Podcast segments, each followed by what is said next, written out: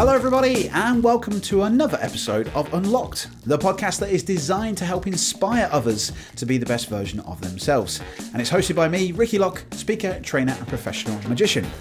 This week, Jeff Weigh joins me for a conversation about his book, Stuck Now What? If you are in a career and you're feeling a little bit stuck and would love to reignite your passion, then this is the conversation and podcast for you. Not only is it a great episode, but also Jeff has kindly offered two signed copies of his book to two lucky winners of this podcast. And alongside that, I'm also going to be giving away two of my unlocked podcast notebooks as well. So if you would like to win a signed copy of Jeff Weigh's book, Stuck Now What, and one of my unlocked podcast notebooks, all you have to do is three things. The first thing is take a picture or screenshot your device listening to this episode and share on your favorite social media platform. It could be Instagram or LinkedIn. Secondly, all you need to do is tag Jeff Weigh and me, Ricky Locke, on the social media post. And thirdly, put the hashtag unstuck, U N S T U C K.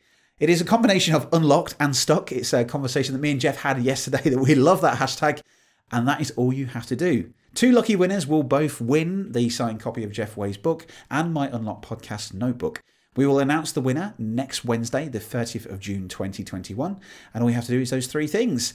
Good luck to all of the entrants, and without further ado, enjoy this episode with Jeff Weigh. Hello, everybody, and welcome to the Unlock podcast. Joining me this week is a man of many talents. My guest is a leadership coach, podcaster, speaker, and author of Stuck Now What? And he's on a mission to help as many people as possible get unstuck and create fulfilling careers. Welcome to the show, Jeff Weigh. How are you doing, buddy? I'm, I'm super well, Ricky, and thank you for your really warm and kind introduction there. It's, uh, it's great to be able to spend some time with you today. Thank you very much. I was going to put keen runner as well because I'm amazed by your marathons as well that you've done. Um, but I thought we'll, we'll probably get onto that into the uh, the conversation. But it's a pleasure, mate. Thank you so much for coming on. And as I always do, a big credit to everyone how I meet people. As we know, we both share some uh, mutual friends of uh, Scott Leaper, Rory Kelly, and obviously uh, who we both love, Kirsty Mack. So thank you to those guys for obviously introducing me to you. I think it was in a clubhouse room. We knew of each other. We met at some events last year, and then I thought, right, well, let's let's just actually take this and uh, have a conversation. And it was a really great conversation that's led us to this point today. So, Jeff, I think for the followers uh, and all of the listeners today, although we've done a little bit of a brief intro, tell us who you are and what is it that you do. Oh, it's it, it's the sixty-four thousand dollar question, isn't it? When when we're posed uh, by somebody else to to articulate what it is we do. And straight away, what runs through my mind is a whole host of labels that I perhaps fall into the trap of attaching to myself in terms of who I am and what I do. Um, I'm going to keep it really simple and say uh, I'm a husband, um, I'm a dad, I'm a son. Um, I'm curious about people. And my curiosity really is around understanding what they do and how they do it, and then seeing if I can help them. And I suppose I've fallen into the learning and development, leadership, coaching space uh, for many years now, which has become a passion for me and energizes me beyond belief. Um, and more recently, as you've kindly pointed out, I am a published author, which it was on the bucket list and it has got a big tick next to it. and it, will be a blue tick in my eyes because the, the, the book is a fantastic book. I've recently shared it on LinkedIn and uh, social media a couple of weeks ago. It's a fantastic book. Jeff kindly sent me this book. Uh, it's called Stuck Now What, and it's lovely bright blue colour, which is a funny story in itself because you shared with me, didn't you, that this isn't a, a colour that you would have necessarily gone for, I believe. Is that right? I support a football team that wears red and their rivals wear blue. Um, I've always I've always liked red for obvious reasons. Um, but then when we got down to the nitty gritty of creating a book cover, as much as I wanted the white cover with the red writing, when I shared it with a select group of people, pretty much everybody said the blue, um, go for the blue. And I suppose in hindsight, I, I, I was going with with a white cover and red writing because actually when I looked at my bookshelf, there was a lot of books with either a white a white cover and red writing or white cover and black writing. So that's what I was drawn to as a reader. But if you want something to stand out, um, go for something a little bit different. And we did play about with yellow because yellow is quite unusual from a, a, book cover perspective, but it just didn't really feel right. So I went for this bright, bold uh, blue, which, yes, uh, it's dotted all over the house um, as a result of that. Well, well, I think it's a fantastic book, and one of the reasons that we wanted to get you onto the podcast was to have a discussion about this because this podcast is designed to kind of inspire people to live the best version of themselves, and this book really is uh, it's in relative to that because it's really there to help people with a, a fantastic model in it, which we'll cover later on, that will help inspire people to kind of get unstuck and live, you know, a fulfilling career, which in turn will live the best version of themselves. So that's why one of the reasons I wanted to get you on there. But I'm conscious that before we take a deep dive into the book, I'd love to find out what was the spark, even Jeff, that made you write this book. I know that in the book you share about the story about you had a catalyst of change in 2009, but tell us a little bit about that journey. What made you start to change direction for yourself, which has then later led to creating this book?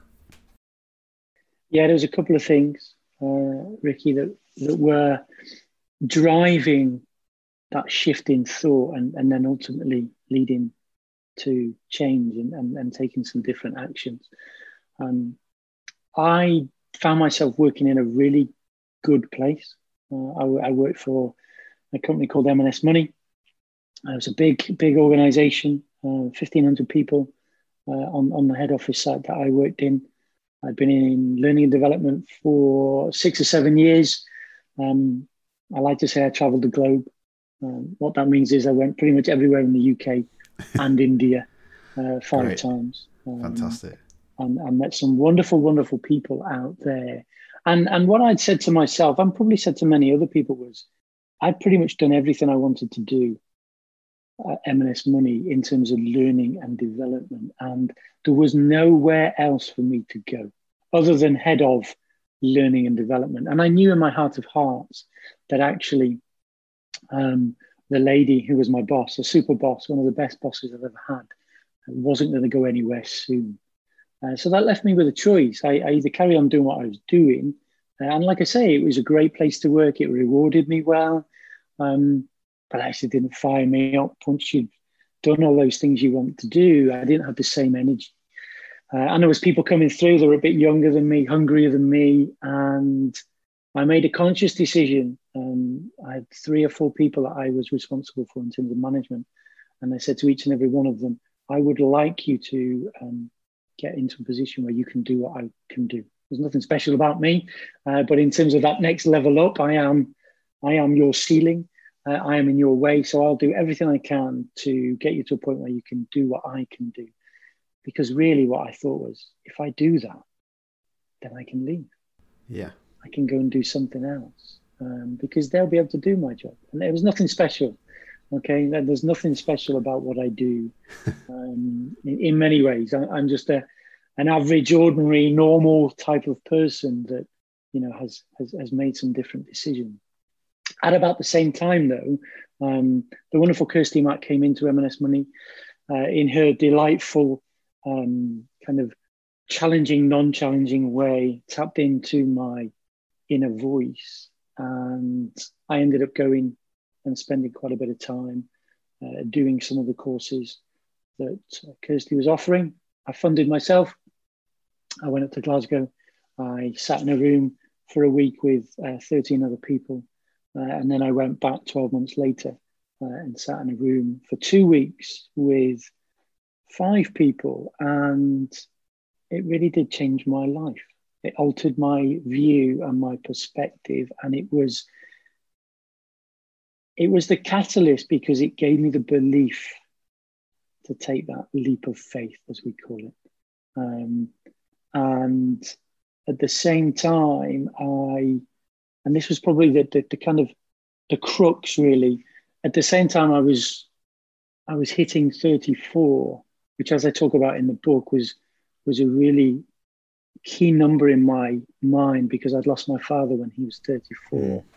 And for a long time, there's no logic to it, but but this is how our brain works. I told myself that I was gonna gonna die at 34.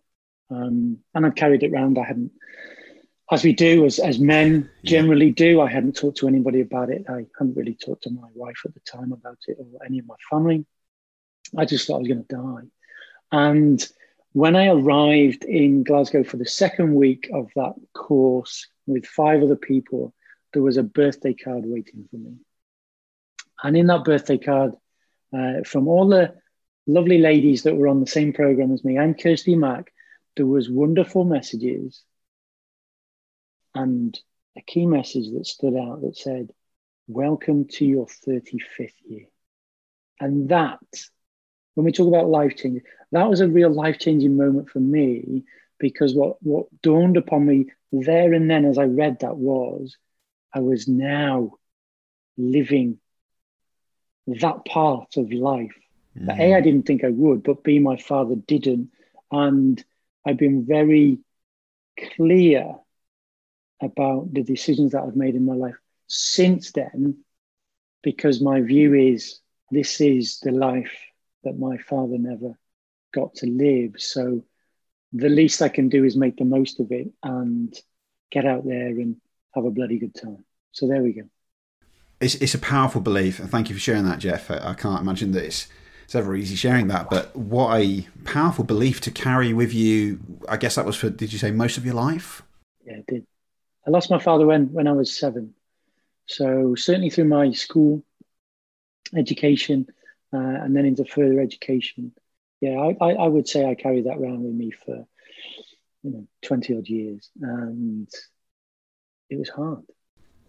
Yeah, I imagine. Yeah, uh, what powerful though catalyst, as you said, you know, with that birthday card, and it, it mentions it obviously into the book, but I've experienced things not as probably as powerful as that, but those light bulb moments where you just get it and something happens, and I, I, you know, fantastic for you to then start living this new chapter in your life. Which I think at that point you then start to make that journey into.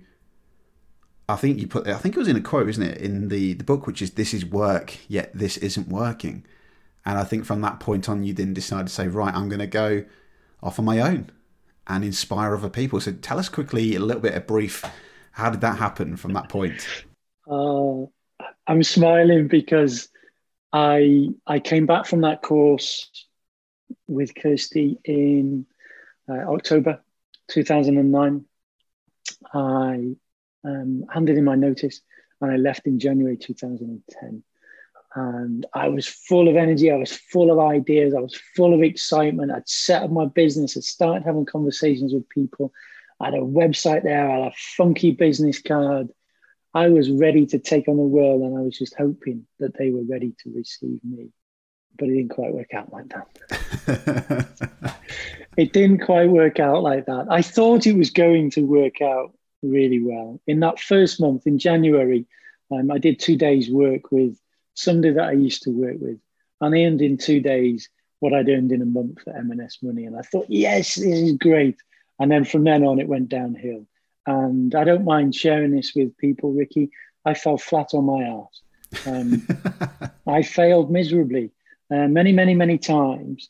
Um, and I tried lots of things and it just didn't work. And one of the biggest lessons for me was connection and my network. And as excited as I was to be out in the big wide world, doing my own thing, living my life, putting my stamp uh, on, you know, the globe, pretty much everybody I knew was still back at M&S Money.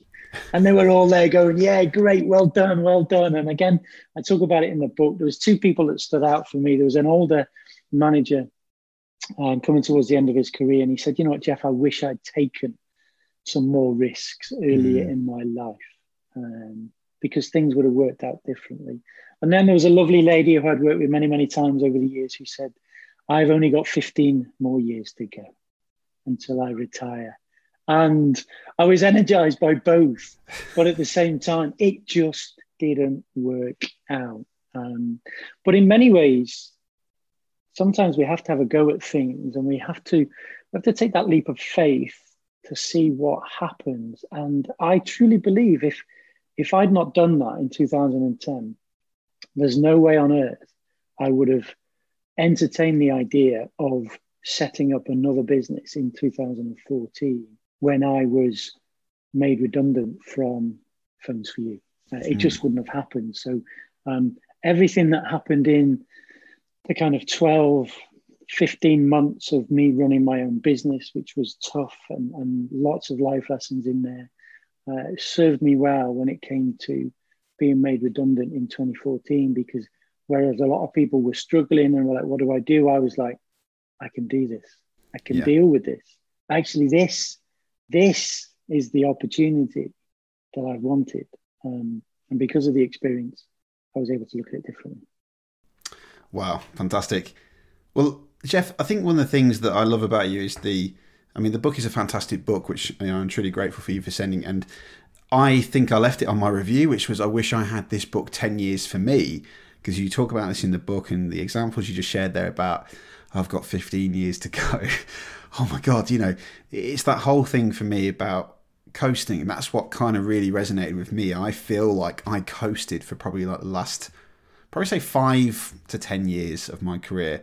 And I wish I had this book because it would have just helped identify the things that were really, really important to me. But you just naturally follow the herd, don't you? You follow the hierarchical chain. You do what's the natural, you know, hierarchy chain. And I just never was fulfilled. But I think for so many years I've had blinkers on. I've shared this on other podcasts that I'm now obviously in my 30s, but I wish I'd have known about stuff like this when I was at school, you know. So I think that one of the things I want to talk about is obviously the book, but um, I think it's also very a very great addition for obviously younger people as well because I'd never had any of that at school. You just told at school to go leave school, go university, and get a job. But what about doing what's really really important to you you know mixing in with that value so before we talk about the value story because we'll go off on a big tangent on that tell us about stuck uh, what is it what is the book and why did you write this book? Well, you've already alluded to what the original working title was. Um, so in March oh, yes, last yeah. year, I went down to meet with Layla and Ali from Learn Publishing. And I actually thought I was going to write a book about balance because for the previous four or five years, I'd gone down a rabbit hole around work life balance and come to the opinion that work life balance was a bit of a myth and it wasn't really serving people well. I'd been off. I'd spent you know weekends writing, and, and I've been on writing courses. And in my mind, I'd written half the book. Um, but when I got down there and spent four and a half hours with them uh, on the train back home, because we'd just gone into lockdown uh, for the first time, um, we we had a working title, and the working title was "This is work, yet it's not working," and it was supposed to be a clever play on. This is what people call work but my goodness, in a lot of cases, it's just clearly not working. and I was rather pleased with that because I like a little bit of mystery. And, and I thought, yes, there's something there. But I think if you have to explain it too much, then you've missed the point of the title. Yeah. Um, and I had loads of kind of thoughts about it, and I got I got excited about it. But the reality was, at the start of the writing process, I just put it to one side. Um, I had a framework, I had a structure for my book, and I just wrote um, because I was going through lots of kind of, is this any good? Will people read it? As, as we normally do, I just got on and I wrote and I wrote and I wrote. And then when we got towards kind of the end of the first draft, which went in last September, I need a title. Uh, I'm not comfortable with it. Um, and I I came to the idea that actually the, the book was about helping people, helping me who were stuck. And you talked about having this 10 years ago. I, I in a strange kind of way, I wish I'd had this book 10 years ago. Yeah. Um, I wish I'd had it 10 years previous because I would have made some different decisions then. Um, and I like to kind of provoke thought in terms of what I do so I've said I, I, I do a lot of kind of leadership coaching, those types of things. And so the now what is, is in many ways is the voice of Kirsty Mack saying, okay, you've shared this with me. What are you going to do? Yeah. And and she, she never used the, the the words now what, but she would often say to me, "So what have you decided?" Mm. I'd be like, "I haven't decided anything." Oh, so fine. Take a little longer, she'd say. yeah. You meander around, you think about it. And she knew it was kind of winding me up a little bit. And I'd be like, I'm going to do this. She'd go, Yeah, that'd be a good idea. And I'd be like, All right, I'll do it. Yeah, go on then. She said, Go on, do it. And she said, so it was an amalgamation, really. But it was a kind of a look back into my past around actually, I found myself stuck many, many times. And and actually, I, I was thinking about this before before we spoke today. I think we find ourselves stuck more often than we realize. And when you talked, Ricky, about being unfulfilled for maybe the last five years, I think a lot of people find themselves unfulfilled in what they do, but they don't really know what to do about it. And often yeah. they don't know what to do about it because rightly they start with where they are now and they look at their family, they look at their mortgage, they look at their circumstances, they look at their circle, and they think, if I want to move to the side here, that's going to have an impact on all these things here. So yeah. better to almost suck it up and stay where I am than do anything about it. And Seth Godin talks about this in his brilliant book. It's only a short book called The Dip. Okay. And and and what it is is because we've already made an emotional investment into the role that we're doing, we tell ourselves, I don't want to be the new starter again. I don't want to start from scratch. I don't want to be yeah. the beginner. But actually, what served me really well and what I hold at the front of my mind all the time now is this beginner's mindset because it's okay to be a beginner. Because when you're a beginner, you're curious, you've got lots of questions. And if you're bold enough or courageous enough to answer, ask them, then you'll find answers and that can help you move on. So that's how Stuck came about the publishers, any publisher that you work with will always tell you to hone in on a particular market or niche. I I've worked in the corporate space, so it makes sense to write a book for people in that corporate space, and I was one of them that was stuck. On reflection, and what lots of people have said to me is actually the framework within the book can actually be used in a number of areas and not just for people that are stuck in their career. And, and that, that fills me with joy, but that also gives me hope in terms of what I might do next. Yeah, absolutely. Which, which fits with your vision, doesn't it, about helping people, you know, create fulfilling careers and get unstuck. There's lots of questions here that circulate around my brain here about this idea of acceptance where, you know, one of the questions which you've kind of answered already, I was going to ask you, which is why are so many people stuck? And you're absolutely right. It, there comes this place where people just accept it. And I've had countless arguments with my brother where he actually said to me, Well, you live in this airy fairy world where you think everything's possible. And I think, Well, yeah, absolutely. You know, I don't think of what if this goes wrong. I think, What if this is the best day ever? Or what if this goes really well?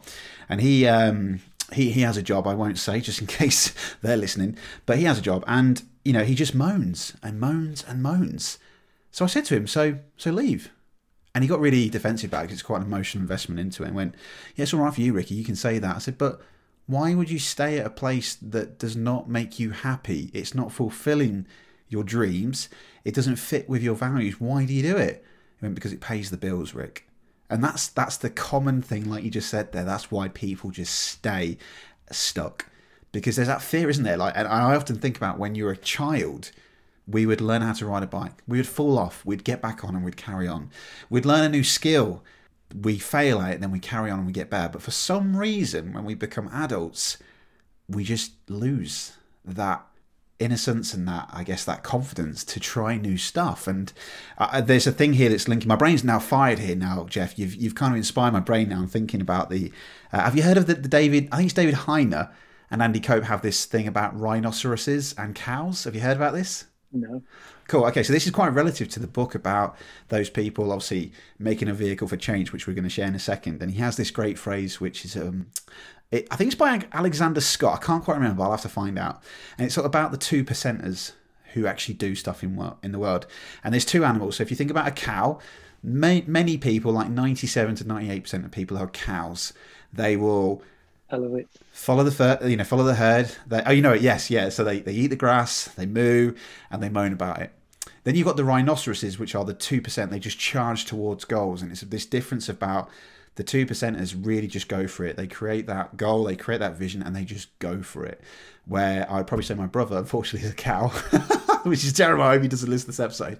Uh, but that's fine. He's happy with that. But it's about that acceptance, isn't it? But why do they? Why do we get stuck? And why do we forget? You know, why do we take fear and just? Why can't we conquer fear and adversity? What's your thoughts on that, Jeff? Why can't we be a bit more braver?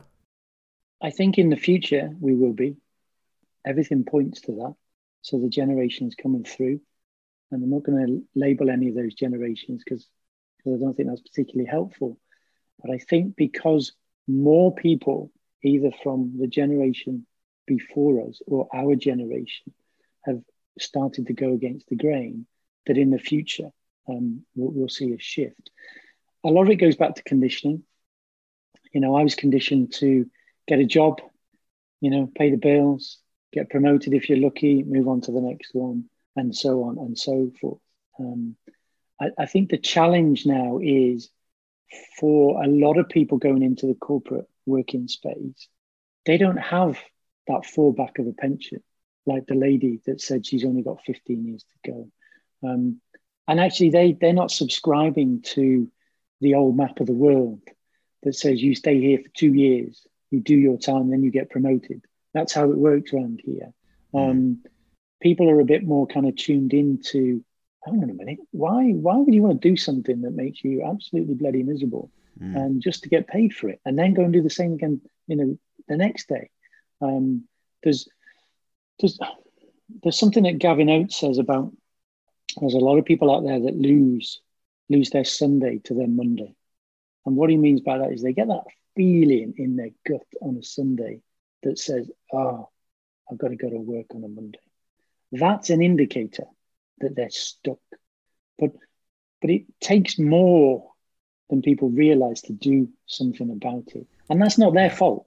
You know, the 97, 98% of people out there that are cows, in terms of your, your metaphor there yeah. from, from Andy, um, you know, that's just the way they've done things. And all they're mm. doing is they're playing out you know the, the blueprint that's been given to them um, yeah. it takes courage to go against the grain because ultimately then you stand out and a lot of us are not conditioned to stand out i talk about this the classroom situation mm. the child that gets a question wrong in front of 30 other kids seven years of age kids are brutal mm.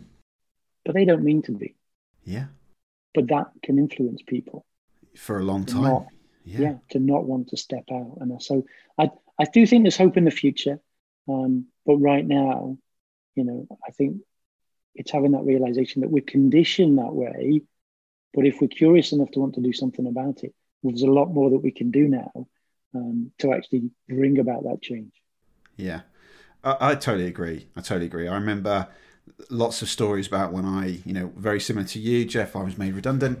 And I remember telling people, yes, I think I'm just going to go be a professional magician, start some speaking, training, and all that. And I remember my mum saying to me, well, how are you going to pay your bills, Rick? I went, what? How are you going to pay your bills?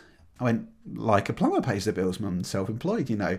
But it was because of the belief system that that's just how she was brought up. You were brought up to leave school, go get a job, and that insecurity and that danger of, but what if you don't have any work? Well, then I have to find work, mum. But there's a difference here, and I always think back to the rich dad, poor dad thing about, you know, a job is JOB, which stands for just over broke. And when I think about the self employed, there's this mountain. The self employed mountain is the hardest mountain to climb in the world. It's difficult. You fall down, you fail, like we've shared in our businesses before. Um, but once you get to the top of that mountain, it's the most desirable view in the world. And if you're prepared to just sometimes fail, fall down a little bit, then it's worthwhile. But I think people just, it, it doesn't feel desirable, you know. I think that's why people feel comfort. They stay in that comfort zone, like my brother, and just go back every single day. But I, I always think about it's actually on my vision board just here, this one here. I'm pointing for all the listeners. They can't see this, but I'm pointing. I'll just turn my mic. Here we go, Jeff. For all the listeners, so, one of my favourite quotes is one of the saddest things in life is to get to the end and look back in regret, knowing that you could have been done and had so much more. Seamless that was, Jeff, wasn't it? I'll edit that bit out, but But I find I think that's a really fascinating quote to me, and I've really switched on a light bulb in my mind over the last twelve months, thinking about perspective and thinking about there has been lots of people that have passed away over the last twelve months, and when I think about even my own relatives that passed away last year, me moaning about bills and going to work or whatever, I'm sure that they would love to swap with me right now to still be here with their family. So why am I moaning about those insignificant things, and why am I not living my life to the best I can. But I appreciate, as we've said, Jeff, there are plenty of people out there that's probably feeling this, that they're getting this, and they're like, yes, I know a lot of my listeners are solopreneurs or they have side hustles and they're not fulfilled in their main career. And they probably want to aspire to go do that side hustle or even just pack up completely and go into another job. And the book is a fantastic it's like a bible for this as well because there's a huge portion in this book which is obviously related to the six v's which is a fantastic framework for anyone that is feeling stuck that wants to kind of pursue their dreams and that fulfilling career. But I'd love to let's let's explain, Jeff, I guess, to the audience what is the six V's? Where did this come from? First of all, I love that you compared it to the Bible. Um, Sorry, yes, yeah. but, That's, that should be a quote, shouldn't it? There you go. You can have that on your next book. straight away, that means that there's a second uh, edition coming. Uh, if yes. we look at the old and the new, um, so I, I, I, like that. Um, the, the, the 6V framework is, I have to give some credit to my, my publishers here, um, Ali and Layla, because they helped shape that. You know, they, they literally said to me, right, just tell us some stories about what you've done and how you help people. And that's what I did for four and a half hours. And then when we came away, we had something, a framework. I always wanted a framework because for me, when I when I train and facilitate, I like to refer to a model or a theory um, because I think it helps people then to go back later on uh, and make sense of it as well. Uh, so I wanted something like that, but I also am drawn to those types of books where there is something that we can kind of pin things onto. I've read some wonderful books, especially in the last you know 12, 18 months. Um, but there's been nothing for me to go back to other than to say it was a really good book. And that's to take nothing away from from some of those books but I like to go back to something. Um, the six V's, and it's been written in a way that, that you might actually follow it from one V to the next. You don't have to. But the six V's start with vision. So having a clear vision of success. And so where is it you want to be in the future? And, and this, this is aspirational. And for me, I wanted to be a published author. Uh, these might be your things on, on your bucket list. It might be the people that are considering a, a side hustle or indeed, you know, wanting to become a, a solopreneur, that's your vision of success. And it's a little bit different to a standard goal or objective in that the journey is important. It's not just the destination. We read a lot more about that now. Um, because we can get frustrated, we can get overwhelmed, uh, we can get downbeat, all those things along the way uh, if we're not hitting that destination quicker uh, or sooner than we want. Um, so it's having that understanding that actually, you know, like you said with the mountain, um, mm. there are going to be lots of steps. We're going to have yeah. to pause. We're going to have to take some fuel on board. We're going to have to weigh things up. Things will happen on the mountain. Um, so it starts with a vision of success. Then we move straight into what, what we look at as, as values, and, and not from a corporate perspective, but our own values. People yeah. forget this. We have our own values. These, these are what get us out of bed in the morning. They're what drive us to do what we do, whether we're in the corporate space or the self employed space. Okay. They're what get us out of bed in the morning. Okay.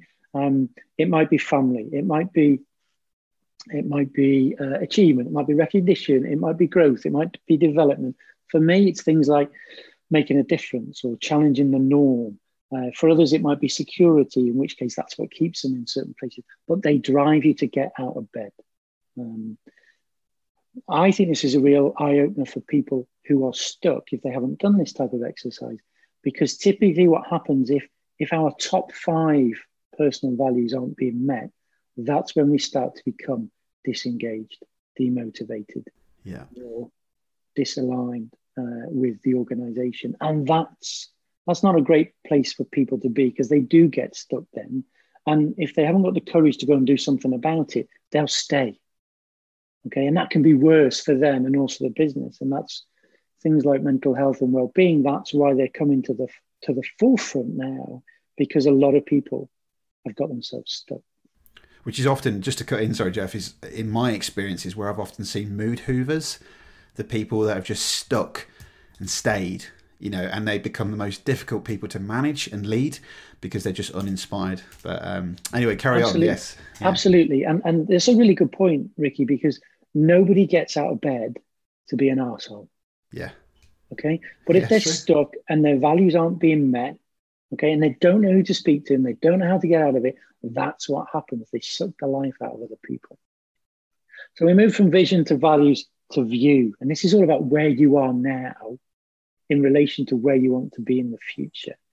Um, and I think this is a really important stage because it gets you to weigh up exactly where you are now. If, if anybody who's familiar with, you know, the kind of the grow model in terms of coaching, this is yeah. the reality. Where are we today versus values that are being met and not met, and in relation to our vision of success? Okay, because we're all at different points in the journey, and you come to accept this. Okay, the wiser you become, you realize there's no point comparing yourself to everybody else because they're at a different stage or a different point in the journey. So we look at where we are now. Then we move to what, what I call is a vehicle. Now I'm crap at planning, always have been crap at planning. I talk about it in the book. Every manager I ever had on my performance review in terms of development area said, Jeff, you need to work on your plan. I didn't need to work on my plan. Okay. So I've created something that I think is certainly more empowering for those non planners, but there's enough in there for the planners to kind of get to grips with. And it builds on where we are now. Because, Ricky, if you want to make changes today, we need to know what you're doing today and what you're not doing. And I get people to do a bit of an audit on themselves in terms yes. of their time and where their energy is going. Because again, if I'm going to make some changes and you're going to make some changes from today onwards, it's going to have an impact on other people. And we've got to find the time in the day and the week to do it. And this is why people start with great gusto and great energy, a bit like New Year's resolutions. First of January, down yes, the gym. Yeah. Third week of January, oh, look at the weather. Oh, so and so is not going. I'm not going. Okay. It's because we don't look at what else is going on in mm. our life. And I think the vehicle is really important. We move from vehicle then to what I called um, valor, okay, which is about being valiant, um, being courageous. It's about being bold. It's about stepping outside of the comfort zone. But but there's different scales. It's starting with the least scary stuff. And actually, the key in a lot of this, a lot of change, is taking the first step. There's no point, you know, getting too excited until we start to take those first steps. Once we take the first step and then the second step, we have momentum. Once we've got momentum, we're on the way. And a bit like anybody that's ever been on a diet that's got three, four weeks into a diet, what do we do? We look back at where we were and we say, I'm not there anymore. I feel great. Let's have a Kit Kat and a glass of wine or whatever it might be. yes. All right. But then we slowly get sucked back in if we're not careful.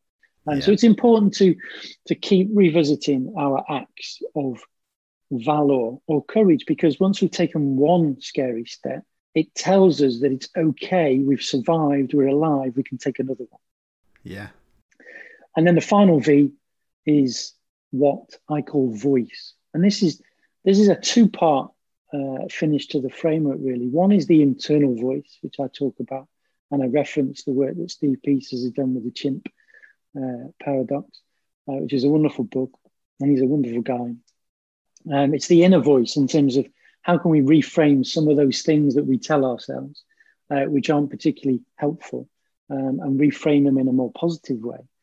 But then the other part of, of voice, which only came to me as I was going through the course of last year, as I was invited into some of those spaces that you talked about uh, by Kirsty Mack and Scott and and Jim McNeish and, and some of the others. And, and this is um, how to create a personal board using Carl Jung's archetypes, um, which for me, again, is a real game changer because if you want to go and do these things, we tell ourselves, it's scary, I'm on my own, there's nobody else to support me. Well, that doesn't have to be the case. If you spend some time looking at who you might know, who could go onto your personal board and this is never about phoning them up and saying, oh, by the way, you're my king or queen, uh, or you're my yes, warrior. magician, um, yes. Yeah, or my magician. Ricky, you're my Yeah. magician. Okay. uh, or you're my Yes. sage, or my friend or lover. And people thinking, what's all that about? Yeah, what? This, Yeah. this is a simple exercise, um, getting you to think about the types of people. And I, I've, I've- I've been wonderfully supported on this journey um, by different archetypes who have fulfilled different roles when I've needed them to do that. Um, I think there's enough challenge and exercises within the framework to help people to take some of those initial steps. Again, once people start to take the initial steps, that's where we get momentum. Yeah, and you've you've said that so fantastically well. So thank you, Jeff. Yeah, I think there's a point in the book that you talk about that the common link is about the long game, and that's it. You mentioned it so well there about the step. It's taking that first step. I think sometimes we associate the bigger picture of, oh, wouldn't that be nice to to get the the best job of my life? But it's just a small step. It's not going to happen overnight. It's about taking that first step and doing things, and in momentum, like on a diet, it will then happen, won't it? And there's a kind of thing here, isn't there? Thinking about well, there's three things here that's made my brain think here. Um, the values piece was a massive piece for me. You often see this in a lot of corporates where you are um, you're inducted, you join the company, and then the company says, "Hey, we're just releasing our new values for the company. Here you go, go live them." But hang on a minute, what if I don't believe in those values? Why? You know why isn't it like a you know a, a people created culture kind of thing? Uh, why do we have that? So values was a massive thing for me in, in kind of the run up to the end of my career. There was a point where i said to my boss i think i'm going to leave because my personal values of autonomy belonging uh, creativity and just the freedom to go inspire as i wanted to was not happening and it just made me feel my behavior was driven from those values. So my behavior started to go the opposite way. I didn't want to get out of bed. I'd end up being late. I couldn't be bothered. And that kind of went into that downward spiral of i think i need to leave you know because it was not making me feel like i belonged anymore. And that was just because a new company had bought the company didn't understand the company and it was just their way or the highway. And there's lots of other factors that we could discuss into that, you know, about people and culture and management and stuff.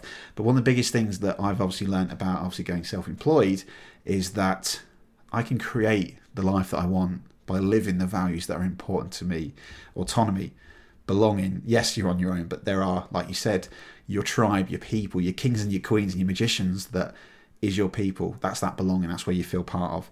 And one of the other things I wanted to um, say was that I wrote it down here. I've lost it now. I, wrote it in a highlight because I dropped my pen here, Jeff. So um, oh, it's just the bigger picture. Yeah, it, it's why we have to be patient. And there's two things here I'm thinking about with Darren. I think it's Darren Hardy. Says that, and Jim Rohn. There's two pains in life that you'll go through: the pain of discipline and the pain of regret. It is about having that patience, isn't it? And taking that time, but just taking a step to start the journey. You said it. You know, it's a journey, and that's what we need to be celebrating. So, Jeff, one of the things that I admire as well is the framework with the, um, I think it was like the, the, the schedule, or you create your own schedule of your time of when you wake up and what you do. There's so many people that I talk to that say, I would love to do that, I would love to do this, but I don't have the time. But if you used to get them to do that exercise and then you look at it and review it and scan it, you would see they don't get out of bed till 11 o'clock in the morning. They probably spend two hours on social media. And then you start to get those light bulb moments going, oh, so if I just, you know, reduce that or uh, up that and dial that one up a bit more, you mean I could do that? Of course you could. Yeah. So I love that in the framework. And I think I absolutely, and I'm not saying this, Jeff hasn't paid me to say this, but the framework is such a simple, easy, to do. And obviously, there's a, a, resource that you can download as well from his website that will really create a, a, clear roadmap for you to understand what's truly important to you. And Jeff, I love it. Yeah. So thank you for obviously sharing that because I think it's a fantastic framework that we all need. I think. You know, I think from time to time we're all going to have those moments where we're stuck. And I think over the last 12 months, we've probably seen a lot of people that are stuck because of the unfortunate circumstances that have happened. So, Jeff, I'd like to ask you a question as we kind of wrap the podcast up. For those people out there that are feeling a little bit like we've discussed, a bit like your journey and my journey, a little bit stuck, what's the simplest things that they can do or start to do right now to try to get unstuck?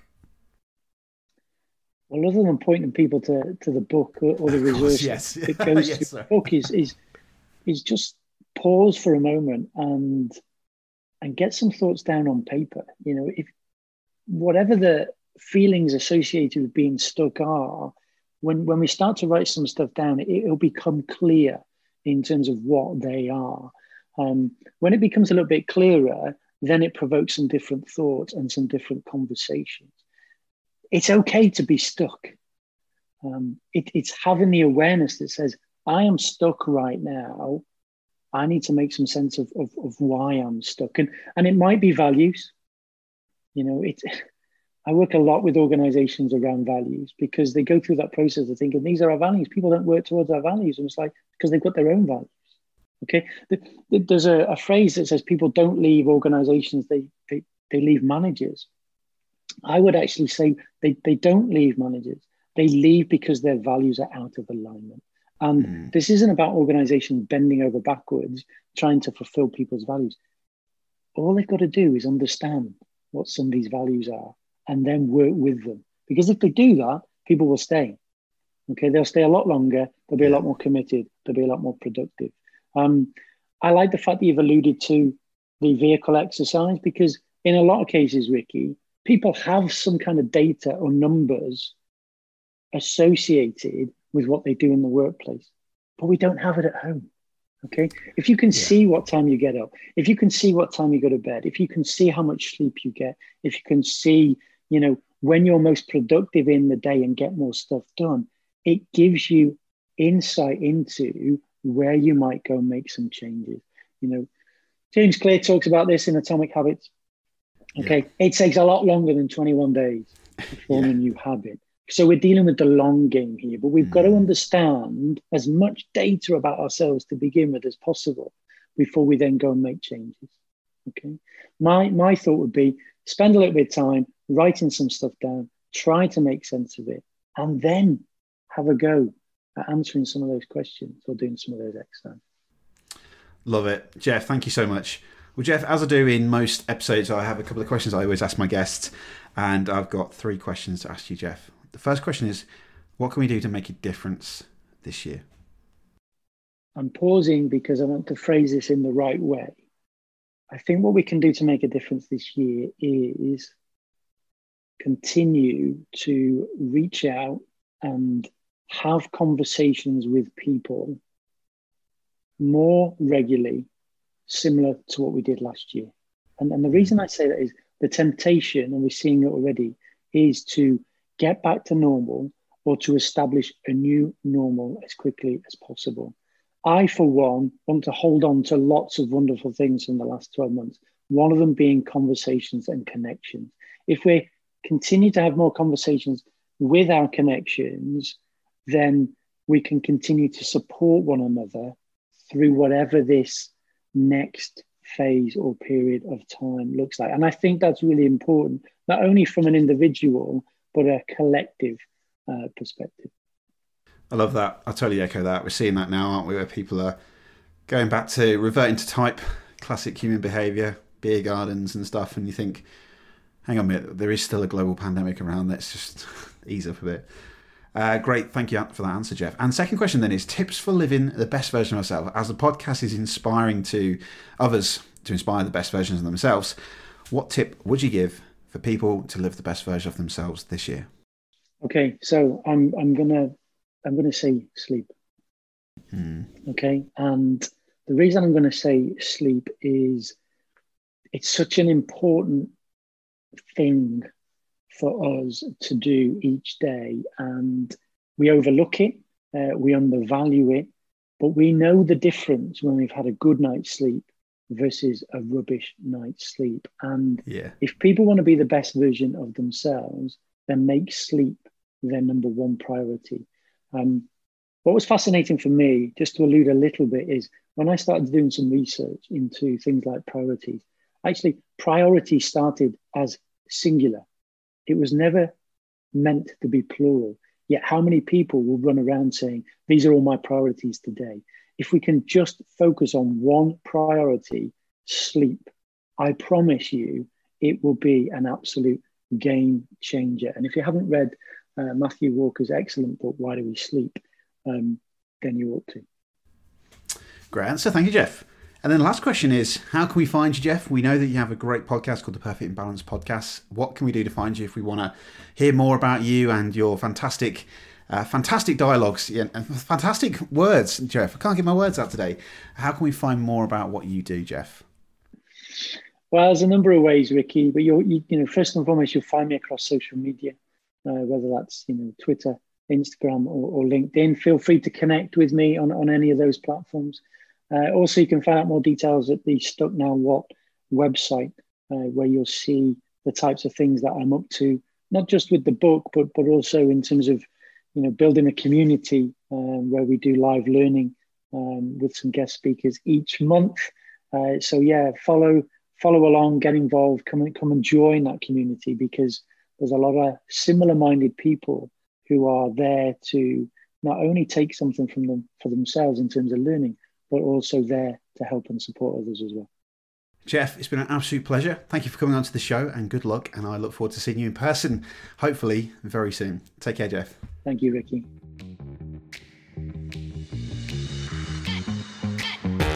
Well, there we go. Thank you so much, Jeff, for coming onto the podcast. It was a pleasure to talk to you.